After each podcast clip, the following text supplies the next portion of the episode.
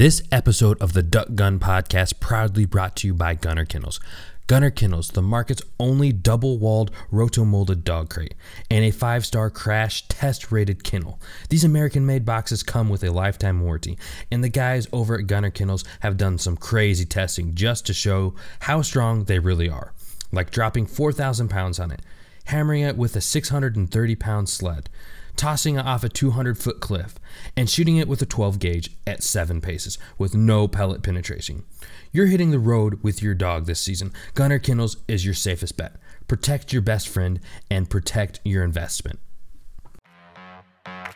Hey guys, I'm Jordan Fromer. I believe in hunting hard, hunting smart, and having a fun time while doing it. And shooting limits, well, that's just the icing on the cake. I revel in the journey just as much as the successes it brings. From ducks to dogs to decoys and guns, we'll be talking tactics, strategies, and what it takes to get the job done. Load up and take aim. This is the Duck Gun Podcast. What's going on, folks? Thanks for joining me for a unique episode of the Duck Gun Podcast. On this weekly hunt update, flying solo, but I'm joined by Hunter from HTR Innovations, and we talk about our current hunt that we were just on on our drive home. Um, so I appreciate you guys bearing with the audio. Now for a quick word from the partners, and we'll be right into it. Hey guys, Tim from HTR here. If you really want to get your group up front and in the action, check out our new HTR A-frame. Hunt anywhere, concealed. It sets up and takes down in less time than it takes to put your waders on. We've developed our own camo patterns for a better hide, with more designs coming. We have you covered from the sides and the top. Oh, and did I mention our A-frame is only 10 pieces out of the box? Check us out on Facebook, Instagram, and on htrinnovations.com. Hey guys, another great company that we have partnered with is Sportsman Taxidermy. And we had Corey on the podcast not too long ago, so jump back, check that one out.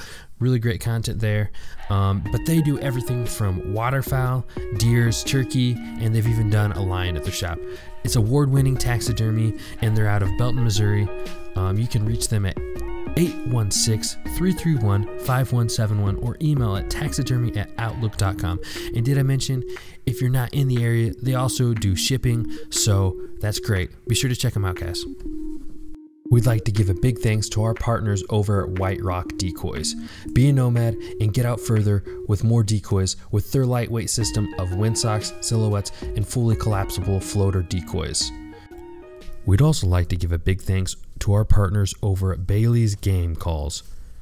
These 3D printed plastic calls are made in America, highly customizable, and floating.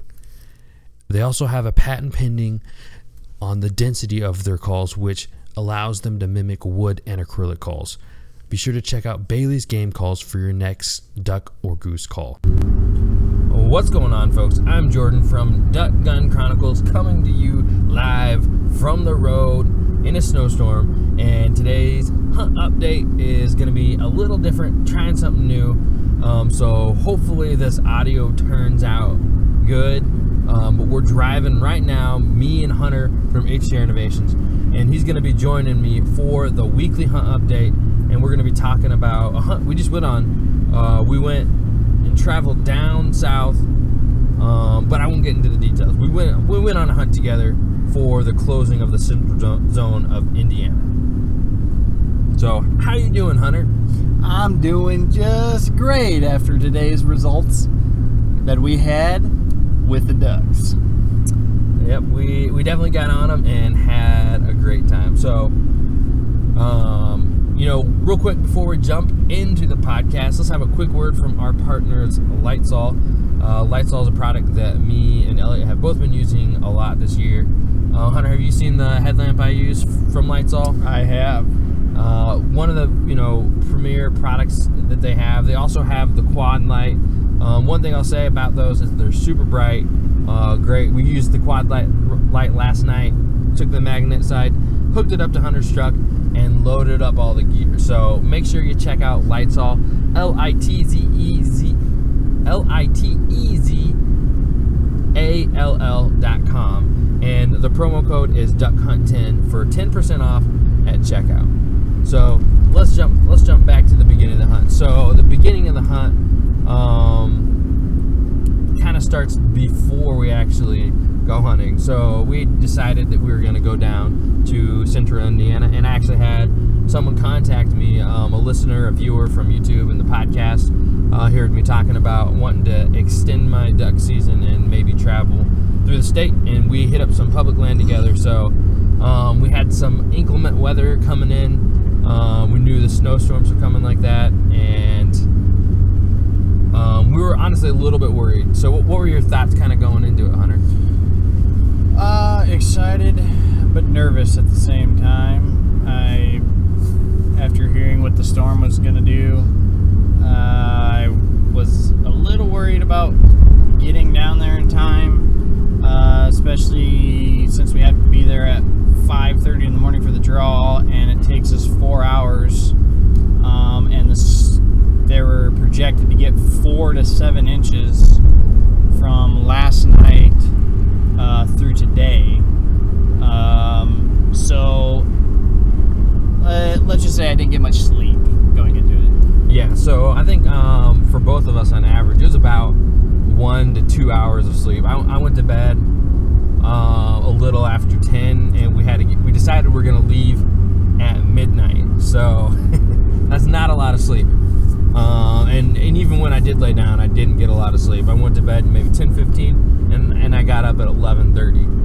Um, and we're still going on that one hour of sleep currently on our drive um, back home. So, yeah, kind of. You want to kind of take pick it up from there?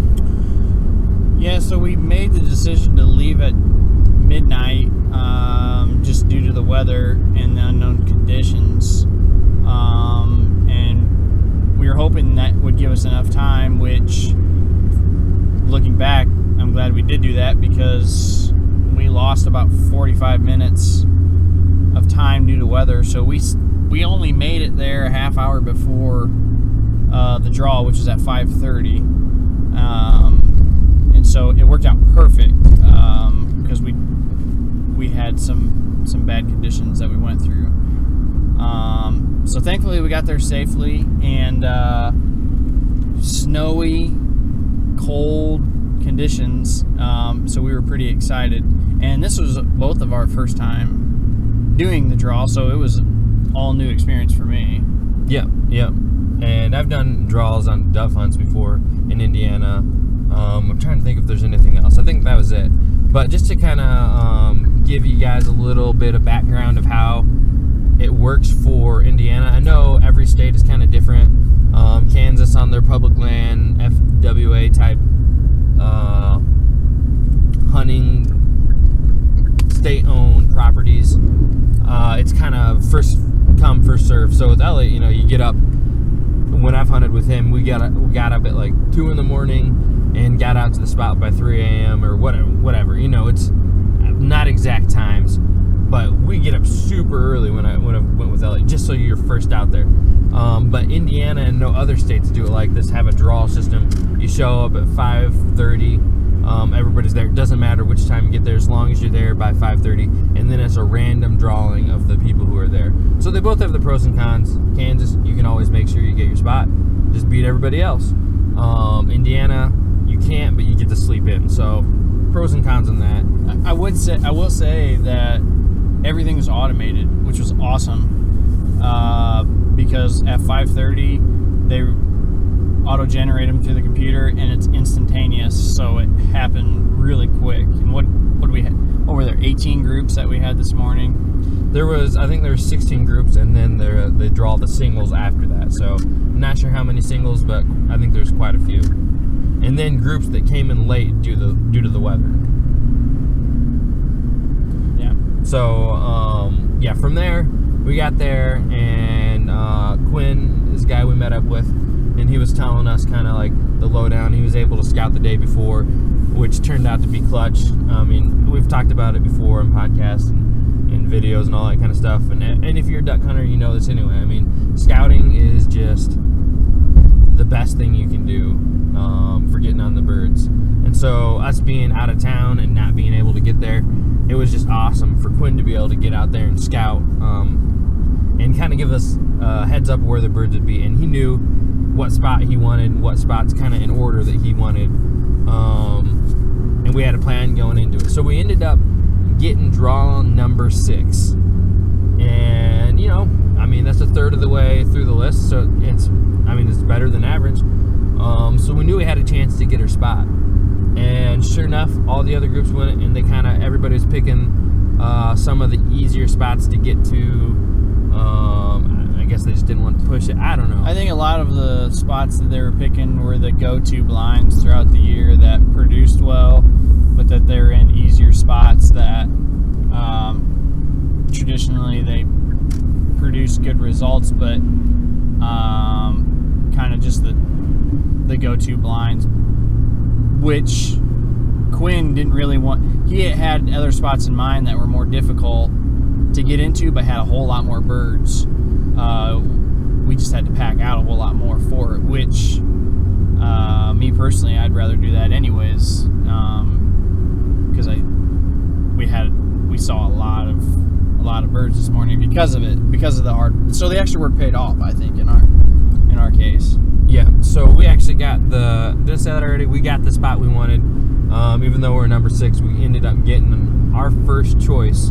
So we're pretty pumped about it. Already feeling great about it. And uh, kind of just to give a lowdown on the weather. So everybody across the country, our migration this year has not been great. Um, almost across the board, I think most people would say that the migration has been well below average as far as bird numbers go. Um, but this last week, we've got a big drop in temperature and snow up north in Indiana. And in right now, the storm was rolling in right before we hunted, and uh, we knew what the number estimations were, which they still weren't like great, but they were there were birds there. There it was definitely holding birds. Um, but to kind of flash forward, so we got our spot. We went to the parking lot, packed up all our gear, and we had a ton. I mean, we probably took ten dozen decoys on sleds, if not more, shells, uh, white rock decoys.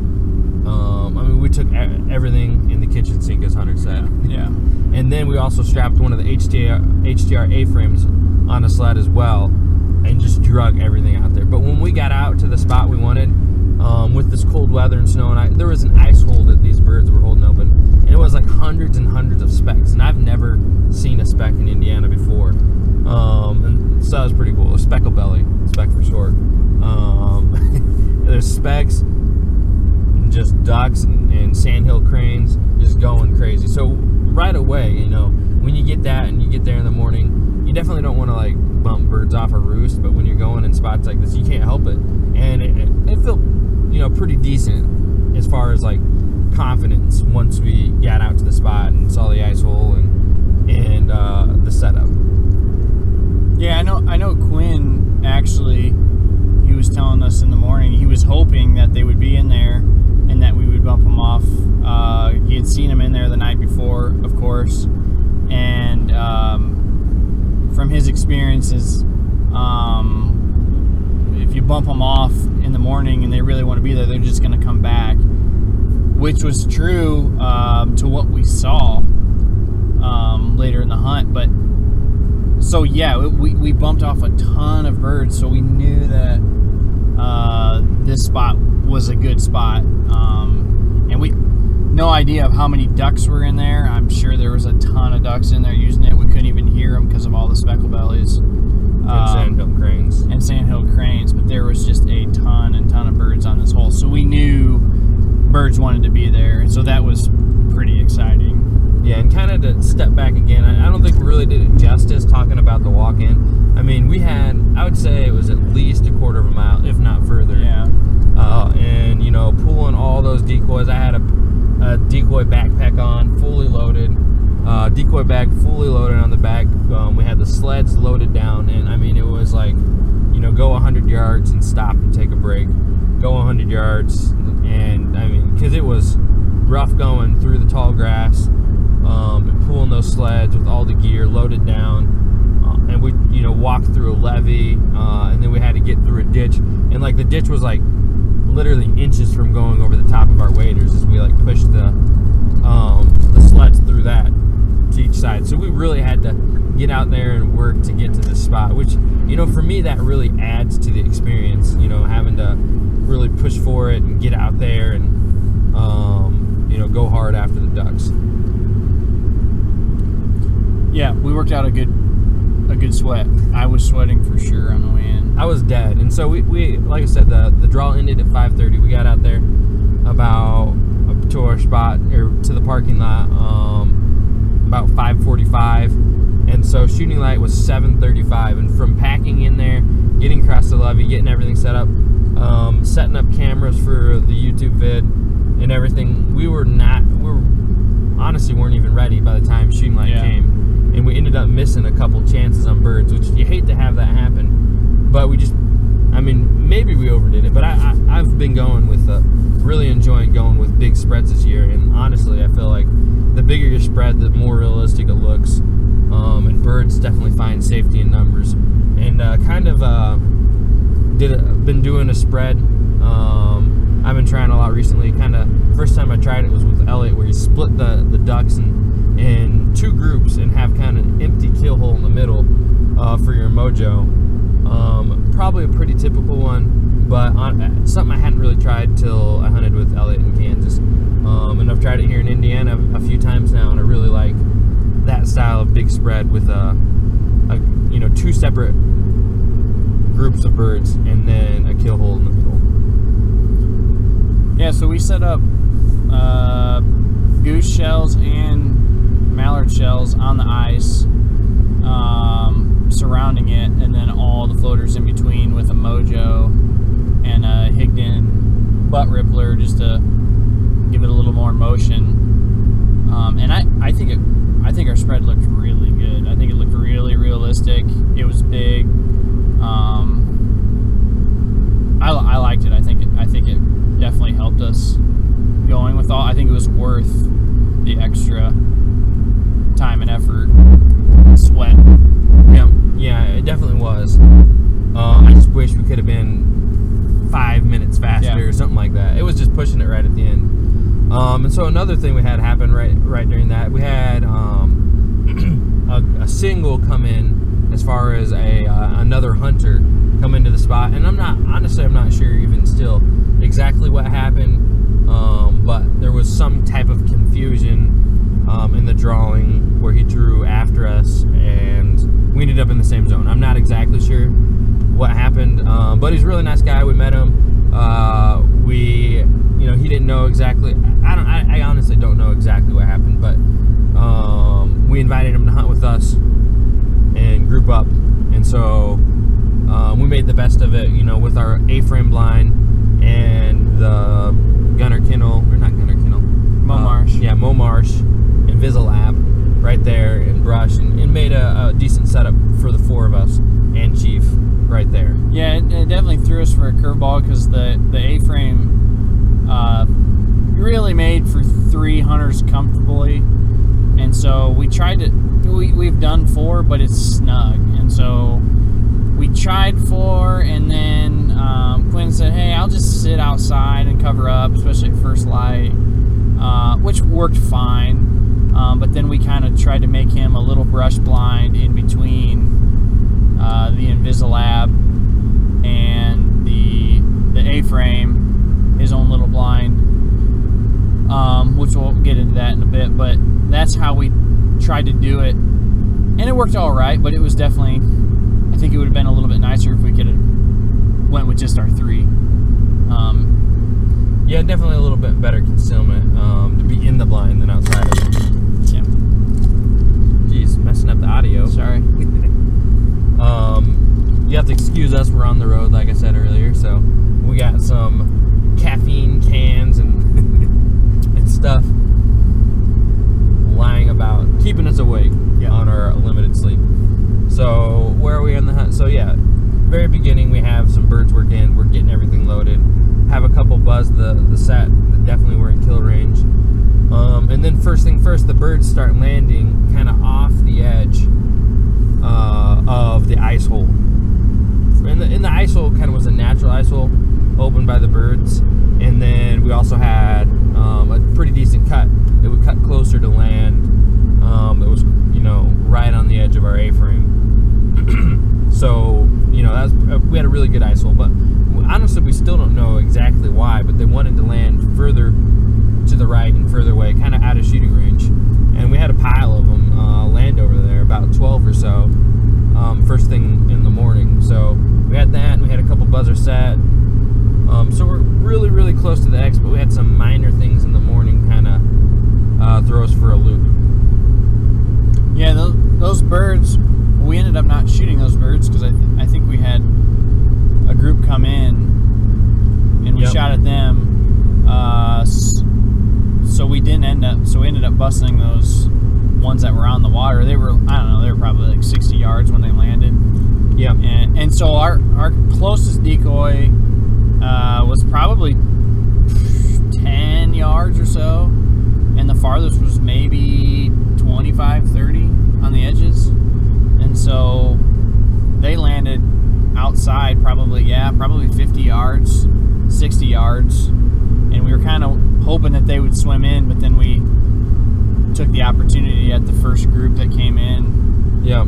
um, and that's when we got our first our first bird of the morning. Yep. And so one thing that we kind of noticed, and it's late season, we're on public land, and you kind of get these um, people saying that birds get weary late season, and especially on public land. And I would say that that kind of held true today. The birds were tough. Um, we had tons of birds that wanted to look at our set, tons of birds that worked us, you know, call and they'd circle and call on the edges and they'd and they'd come back in and check us out again. And then some of the time they came in, you really, really had to work them. There wasn't a lot that just came right in. There was a lot that looked, circled, looked, circled, looked, circled, and you had to call them on the corners and really work them in. Um, but first thing in the morning, we kind of experienced that as well. Um, and our first group that came in didn't necessarily finish right. Um, I called a shot, and it was probably, I would say, between 30 and 35 yards, um, which is definitely within lethal range, but I mean, it's no cupcake shot. Um, and we ended up busting one, and it kind of landed, I it probably landed about 80 yards away Yeah. and uh, through the ice. And so, you know, we had a whole ordeal, ordeal trying to get that bird.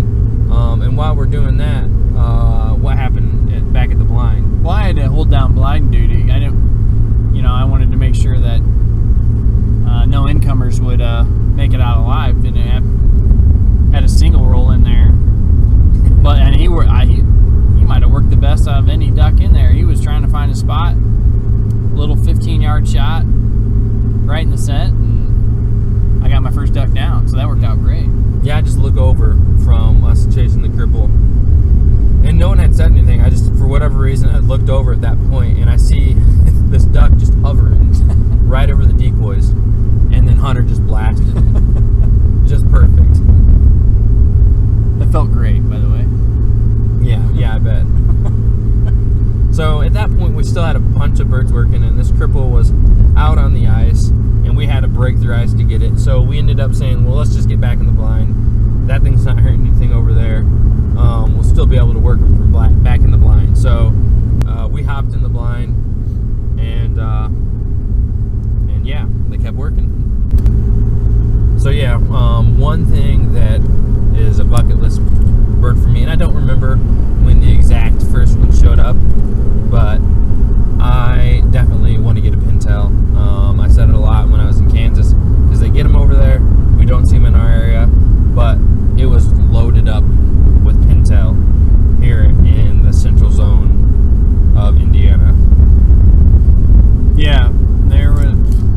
That's the most pintail I've seen in a long first one buzzed us uh, pretty early in the in the hunt, and we didn't even. If we would have known it was a pintail, we probably would have taken that shot, but we didn't even realize it till after it was swung over us overhead, and we saw the massive sprig on that guy. Yeah, we just had, I mean, we had flocks and flocks and singles and groups of pintail just all over the place and it was like I would say it was like one to every four groups of mallards we saw, and they definitely you know hold true to the uh, kind of I don't know people. A lot of people say that they uh, are more weary, and I don't have a lot of experience with it, but my experience from uh, today's hunt is that they definitely would give us a look, but they would buzz off at maybe like 60 yards a lot of the time, and we did have some work into 35, And 40 yard shot range. yeah, which is very tempting. And uh, and we had people in our group. Um, I mean, sometimes us included, that would really like doubt it after it happened. Like, oh man, we should have took that shot. And it's just really tough um, when they're when they're cupping in and they don't exactly finish right there. You know, do you take it or not? And uh, we actually we actually took the shot um, twice. We had one where it cupped in and it cupped in right over the blind, and I mean I'm talking like 15 yards. And uh, my gun, this is the only shot. I, I used my grandpa's A5. That thing is a workhorse. It's a tank. That was the only shot this whole season. The only shot this season where it locked up and jammed. I couldn't believe.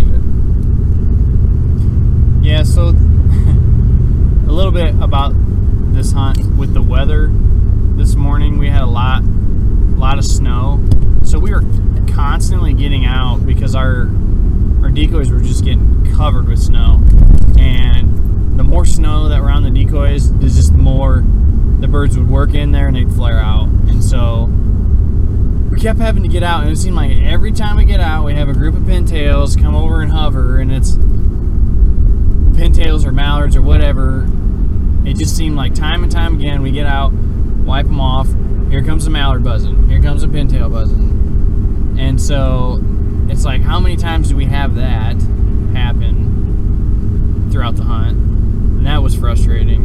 And so, so that was one thing we were having to battle through the morning. But when we would clean them up, then we'd have a, a group work in um, and finish them. So that was one battle, uh, which I believe that's what we were doing when you had the opportunity to shoot um, the Legend of the Pintail. Yeah, yeah. So kind of stepping back a little bit, like the snow, it's definitely a blessing and a curse at the same time. Like Hunter said, um, we had birds working us like crazy when it would snow, but the decoys would get covered. So um, if it wasn't snowing like that, they probably wouldn't have been working us like that. Um, but when the decoys are covered, so it's kind of like a necessary evil. You get the birds in there, and then you got to get out there and, and wipe them off and jump back in the blind. And every time we jumped out, we had birds working. And so everybody was out of the blinds for one of these. Um, and I was first one getting back to the blind. I'm almost in it, uh, walking right up to it, and uh, out of nowhere comes this massive chocolate top pintail Roosevelt pencil. yeah, it was. It had a huge sprig. It was so big that I was like, I honestly, I don't have experience hunting them, and I didn't know what it was. I'm like, what is that? And it sounds silly, but at the time, I was like caught like a deer in the headlights as this big old sprig pintail is sitting right above me at like 25 yards, and uh, I didn't even pull the trigger. So uh, I'm gonna be thinking about that one if I if I don't get a pintail in Kansas this year with Elliot, I'm gonna be thinking about that one for the long, long, long off season, and wanting that back so bad. so I mean, nothing you can do about it now except for crossing my fingers. Kansas, come on, so I don't have to think about this all season. Yeah. So that that was really cool because I've I'd never had seen a pintail. Just Indiana, northern Indiana, I should say. We don't see them. We just don't. Um, I don't know if it's the way the migration works. We're so far up north, they come around Lake Michigan, and then the migration kind of pans out, uh, and we're further up there than they they bypass us for whatever reason. And we get we get decent mallards, we get a lot of Canada goose, but we do not get pintails. So it was just like so cool to see all these pintails, and I was like a kid on Christmas every time they came through. Yeah. Yeah, it was definitely cool to see. And they they just loved uh they're like the bird that loves just to almost taunt you. It's like they hover at 70, 80 yards and they look like they're gonna drop and then they swing out and go away. So Yep. it's one of those they, they play with your heart. Yep. And uh, kind of the last flock we had, kind of later in the day of pintails. it was a group about 20, and they cupped in right towards our spread, coming right at us, right up the pipe, and they, you know, they coasted all 20 of them straight towards us for 70, 80 yards, and then they got to about right at the 45 yard, and then they kind of just wigged out a little, and then right at 40 yards they uh, flared, and they just flared up and, and flew away, and we were really tempted to take that shot, um, but we didn't end up taking it, and again, everybody, you know, we kind of like talk amongst ourselves, should we take that shot, should we not? Um, I definitely like to get them in closer. Maybe I'm spoiled on private land.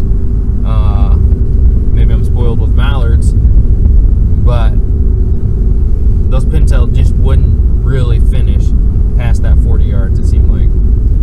Yeah, it was, tou- it was it was a constant battle of weighing. You know, we'd have a, a group a group that would work in, um, and they they turn off they turn off right at the end of the spread, um, right on that borderline. You can take it, but you want to see them work.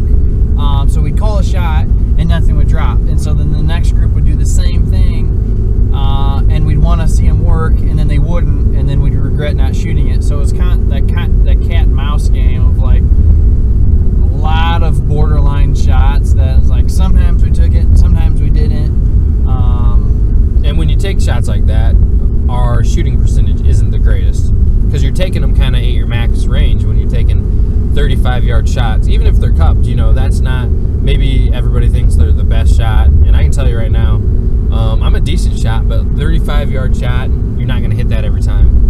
Um, well, I, I mean, I don't think most people will. What do I, you? I usually do myself. Okay, yeah, sure. No, it, it, it's a tough shot, and then you got the self-esteem when you have a volley of ducks that you just missed. Then you lose your self-esteem for the next batch, and you think, well, I'm not going to hit them, so let's let them work, and then you regret let, letting them not work. So Yeah, but it, but that was a lot of fun, honestly, having these ducks work, and uh, you know, seeing them work on the corners when you call them and give you another look and give you a chance.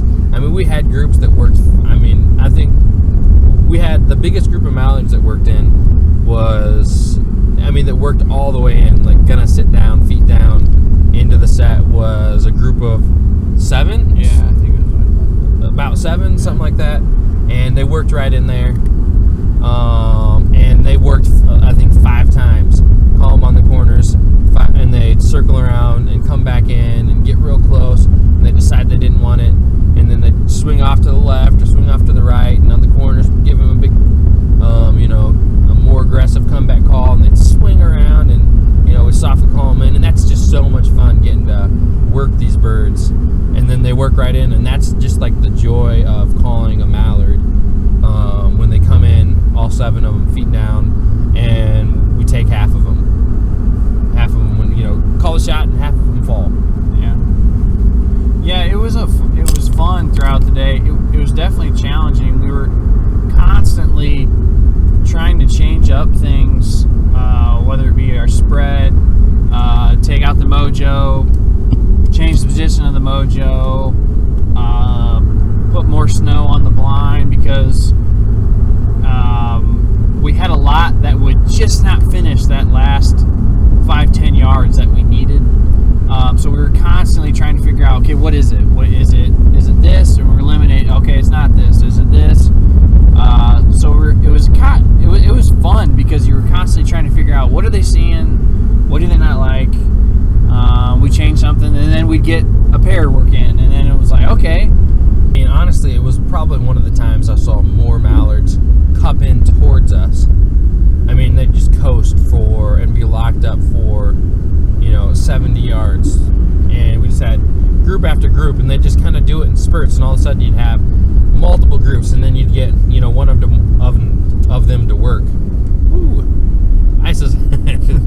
I, did I say ISIS? But um, don't say ISIS. Um, the roads are icy. We just did a little bit of fishtail here. so. fishtail for fun. Chief's awake now. Yeah. That'll get your blood pumping. Don't worry, I'm, I'm running the helm on the podcast while Hunter's driving. Yeah. But yeah, I, I think one, I think between you know we've been kind of still talking about it. I think between um, having that fourth guy that we had to brush outside of the blind, we kind of all agreed that we think that's what they were flaring to once they got in that 60, 50 yard range. Well, we can't say all agree. I don't know if uh, Quinn and Josh agree. Well, I, I, Quinn admitted that he thought it could be the reason as well, and and I don't think they're all that. I mean, I, late season, it, there's potential, plenty of reasons why they could have. I mean, high Yep. pressure, late season. Yeah, So a lot of added things, but having one person outside of the line, um, maybe maybe could have been, uh, definitely would have been an added factor to um, the birds flare. yeah, yeah. But yeah, I mean, honestly, it was a very, very fun hunt. Um, just being out there on a big piece of public land like that, uh, that I'd never been to, and going on the whole adventure from start to finish, you know, working our tail off, starting at midnight, you know, driving through the night, getting there for the draw, the excitement of that, getting out there to the spot, dragging everything cross country, through the grass, through the marsh, um, across ditches, almost you know soaking our waders, and then getting to the ice hole, busting off hundreds and hundreds of, probably thousands, thousands, maybe thousands and thousands of birds. It was just the whole area just lit up with life when we got there, um, and then kind of having the struggle of the cat and the mouse and the micro adjustments was just so much fun Yeah. um, and then to have the success. Um, and, and we didn't have complete success. We didn't limit out across the board. Um, I was lucky enough that uh, a lot of birds worked in on my side of the blind, so I, I was able to finish off my mallard uh, limit. Um, and Hunter, you got pretty close as well. So Um, yeah, we, we ended up with with ten birds total. Yep, and uh, Quinn actually did shoot a uh, diver. It was a either was it a ring neck? Yeah, ring neck, hen ring neck. and um, yeah, it was. I mean, it was a blast. Anytime I get to hunt in the snow, which I, I'd been saying that that that's my favorite, and then here I've been hunting. I think I've hunted my last three hunts have all been in snowstorms, which those those are my favorite way to hunt by far. Yeah, and I mean they, you could definitely see when it was snowing or raining. Uh, the flight was better, and they seemed to work in better. Uh, so it was a lot of fun. Um, we did our, our success. We shot more birds when it was snowing than when it wasn't. Yep. So it was yeah, it was it's a lot of fun. Yep, and the and kind of uh, another kind of side note, uh, there were hundreds and hundreds of specs, Yeah. um, but they never worked in at all. Yeah. Um, we we had one that was a passing shot. We took a shot at, took a poke at, I should say. Um, it was a solo coming in, and I mean, Hunter, you really want a speckle belly, don't you? Yeah, I, I mean, we, we got a little uh, carried away. I mean, that sucker was probably 60 yards, maybe 70. I don't know. Yikes. Maybe 80. Okay. Uh, yeah, it was out there. Yeah, I uh, don't think it was quite that far, but it was like, it was borderline. Um, yeah, it was we, a we, we were we wanted to see. We, we just wanted to put our hands on it. yeah. We just wanted to give. We had some extra shelves, and why not? You know. So hopefully, um, you know, if we ever make it back to this spot and they have a big speckle belly migration, um, I've always heard that they're species specific, uh, and you, it would be nice to have some speckle belly decoys, a speckle belly call, Yeah. because there's so many. I mean, but it's really we don't have them in our area, so we're not really set up for it. But I mean, bucket list bird as well, um, almost as close as pintail, not quite that high up on my list, but yeah, um, it was really cool seeing all the, all of the speckle bellies as well. But unfortunately, um, they never worked in. They did lock up a couple times, but then they'd see our spread and be like, nope. So yeah, um, I don't know. Is there really anything else we, we should add to kind of the, the hunt update on that? No, it was nice to it was nice to end on a good note here in Indiana because it's been rough, rough for us. So it's we finally got to hunt in some cold weather and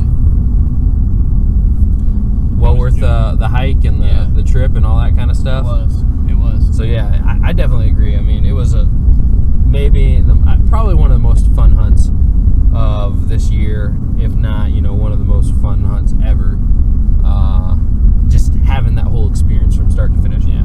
And like for me, you know, I, I think me and Elliot kind of hit on this a lot, you know, about experience and it's not necessarily kill dependent. And for Elliot, that kind of seems like a little bit of stretch this year with all the limits he's shooting, but um, you know, it really is not always about the the numbers. It's great when you have great days, when you have birds just working in, all these other things, you know, getting to mess around with the spread and kind of figuring out the bird, um, and and really working them on the call and having watching it affect them. Um, you know, those are some really exciting parts about duck hunting. As far as like, too, just getting out there in nature and feeling like a part of it, um, and being able to be a part of God's creation. It's just, you know, that's really what it's about. And you don't have to smack a limit every day. And honestly, um, this, I mean, this is really close to my top of the list of one of my most fun hunts ever. Yeah.